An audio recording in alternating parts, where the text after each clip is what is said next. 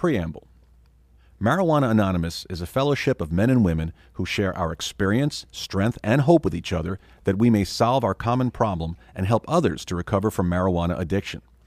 The only requirement for membership is a desire to stop using marijuana.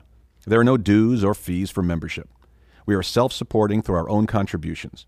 MA is not affiliated with any religious or secular institution or organization and has no opinion on any outside controversies or causes. Our primary purpose is to stay free of marijuana and to help the marijuana addict who still suffers achieve the same freedom. We can do this by practicing our suggested 12 steps of recovery and by being guided as a group by our 12 traditions. Who is a marijuana addict? We who are marijuana addicts know the answer to this question. Marijuana controls our lives. We lose interest in all else. Our dreams go up in smoke.